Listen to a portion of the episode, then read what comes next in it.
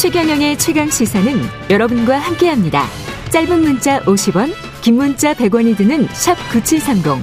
어플 콩과 유튜브는 무료로 참여하실 수 있습니다.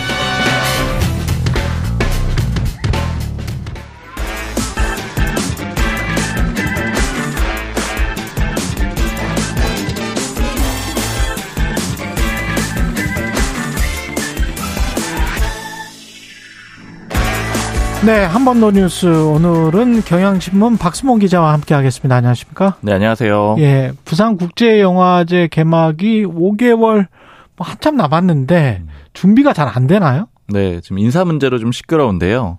굉장히 좀 심각한 상황이라고 표현을 할 수가 있는 게 회사로 치면은 부회장이 사퇴를 하니까 회장이 그거 책임지고 나도 사퇴하겠다 이런 정도의 상황이거든요.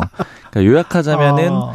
지금 영화제 실무를 총괄하는 집행위원장이 지난주 금요일에 그만두겠다고 했고요. 집행위원장이. 네. 그리고 그제는 수장이라고 할 수 있는 이사장도 이제 이 사태 때문에 그만두겠다. 이사장도. 이렇게. 네. 네. 지금 이게 연결이 돼 있는데 시간 순서로 좀 한번 짚어보면은요. 집행위원장은 허문영 집행위원장이거든요. 예. 지난주 금요일에 그만두겠다고 하고 잠적한 상태고요. 2021년부터 집행위원장으로 일을 해왔습니다. 그러니까 3년째 한 거죠. 근데 갑작스럽게 사의를 표명을 했고요.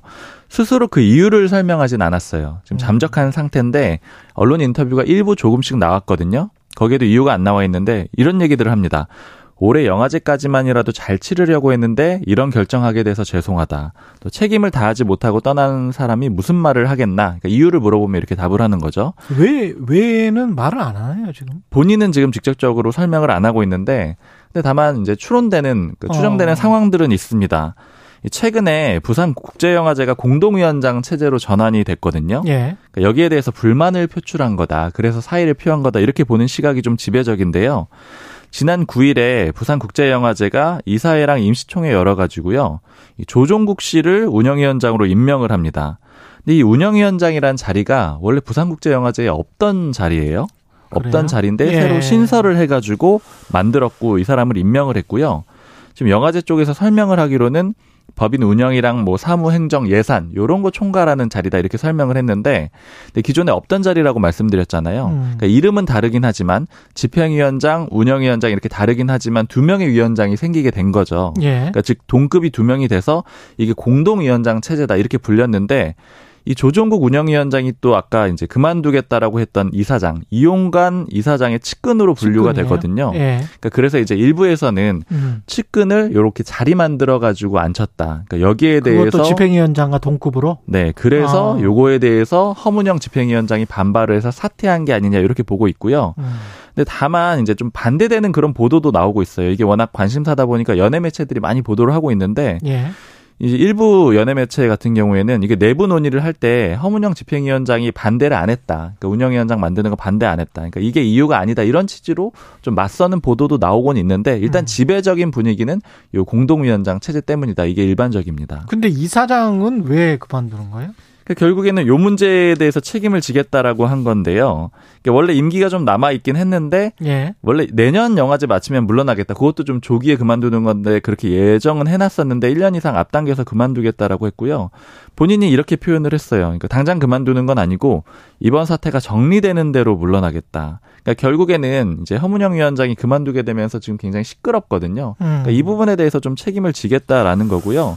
좀 위원장 복귀를 설득하겠다 이런 얘기도 하고 있거든요. 이제 설득해서 좀 수습이 되면은 그때 이제 자신도 물러나겠다 이런 입장입니다. 설마 영화계까지 무슨 어떤 정치적인 입김이 그런 것 때문에 그러는 건 아니겠죠? 아직까지 그런 해석은 없고 그렇죠. 이제 네. 이사장의 어떤 뭐 측근 안치기에 대한 불만이냐 아니냐 이제 음. 요 정도로 좀 좁혀져 있는 것 같습니다. 예. 그러면 이사장 집행위원장이 없으면 앞으로 뭐 칸 국제영화제도 열리는데 그 우리나라 어, 국제영화제 이사장이나 집행위원장은 또 불참하게 되는 거고 그렇게 되겠습니다. 네, 원래는 예. 통상적으로 참여를 했었어요. 참석을 예. 해가지고 가서 네트워크도 만들고 음. 이제 여러 가지 얘기들을 나누게 되는데 이번에는 불참을 하게 되거든요. 둘 다안 예. 가는 거죠. 이사장하고 집행위원장이요. 근데 일단 영화제 쪽에서 설명을 하는 거는 우리 원래 안 가기로 했었다. 아, 그러니까 원래 안 가기로 네, 경비 절감하려고 요번에는 프로그래머들만 가려고 한다. 이렇게 얘기를 했는데 그러나 이제 늘 갔었기 때문에 이제 요 해명도 좀 비판 을 받고 이상하네. 있습니다. 예.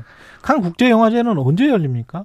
칸 국제영화제가 다음 주 16일부터 열려요. 우리나라 영화는 몇 편 초대됐습니까 지금? 7편이 초청이 됐는데 경쟁 부문에는 이번엔 들어가지 음. 못했습니다. 그런데 아, 비경쟁 부문에 7편이나 초청이 됐기 때문에 이 숫자는 꽤 많다고 볼 수가 있어요. 예. 역대 인원으로 치면 가장 많습니다.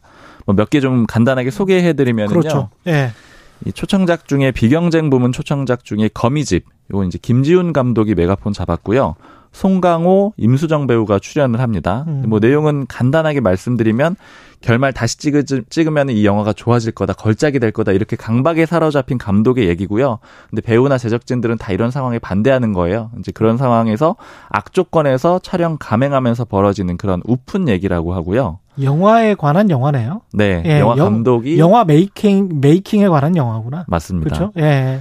그리고 뭐 이외에도 좀 주목해 볼 만한 거는 그 홍상수 감독의 영화가 또 하나 있습니다. 우리의 음. 하루. 요건 이제 김민희 씨, 김민희 배우에 대한 영화가 있고요. 네. 그다음에 또 하나 좀 주목받은 게 영화는 아니지만 이 블랙핑크의 제니가 이번에 또 레드카펫을 받게 됐어요. 아, 밟게 아, 그래? 됐어요. 그래요? 이게 영화는 아. 아니고 미국 HBO 드라마 디 아이돌 여기에 출연을 했었거든요. 그렇군요. 이 출연 배우 자격으로 레드카펫을 밟게 됐습니다. 깐에서? 네. 어. 야, 뭐 이런 사람들은 어느 정도인가요? 무슨 뭐 1억 뷰, 몇, 몇억 뷰 뭐 그러고 유튜브나 뭐 이런 가입자 수도 뭐 수천만 수천만입니까? 뭐 아니면 그렇겠죠. 저도 숫자 확인해 보진 않았는데 예. 어마어마할 예. 겁니다. 예. 다른 뭐 작품들 혹시 네. 소개할 만한 게 또 있을까요? 그 midnight 하나만. screening 부문의 초청작이 탈출이란 작품이 있는데 예. 여기 이제 이선균 배우하고 주지훈 배우가 출연을 하고요. 음. 요건 저는 좀 개인적으로 좀 보고 싶다고 생각한 게 재난 영화인데 이 안개가 아주 자욱한 그런 붕괴 위기에 공항대교에 가, 이 고립된 사람들 이렇게 음. 탈출하려고 하는 그런 내용이라고 합니다. 재난 영화 네. 이성균 알겠습니다. 여기까지 듣겠습니다. 9472님 부산국제영화제 네 분이라면 잘 수습하고 한국을 대표하는 영화제로 우뚝 서기를 바랍니다. 이렇게 말씀해 주셨고요. 예, 여기까지 한 번 더 뉴스 박순봉 기자였습니다. 고맙습니다. 감사합니다. 예.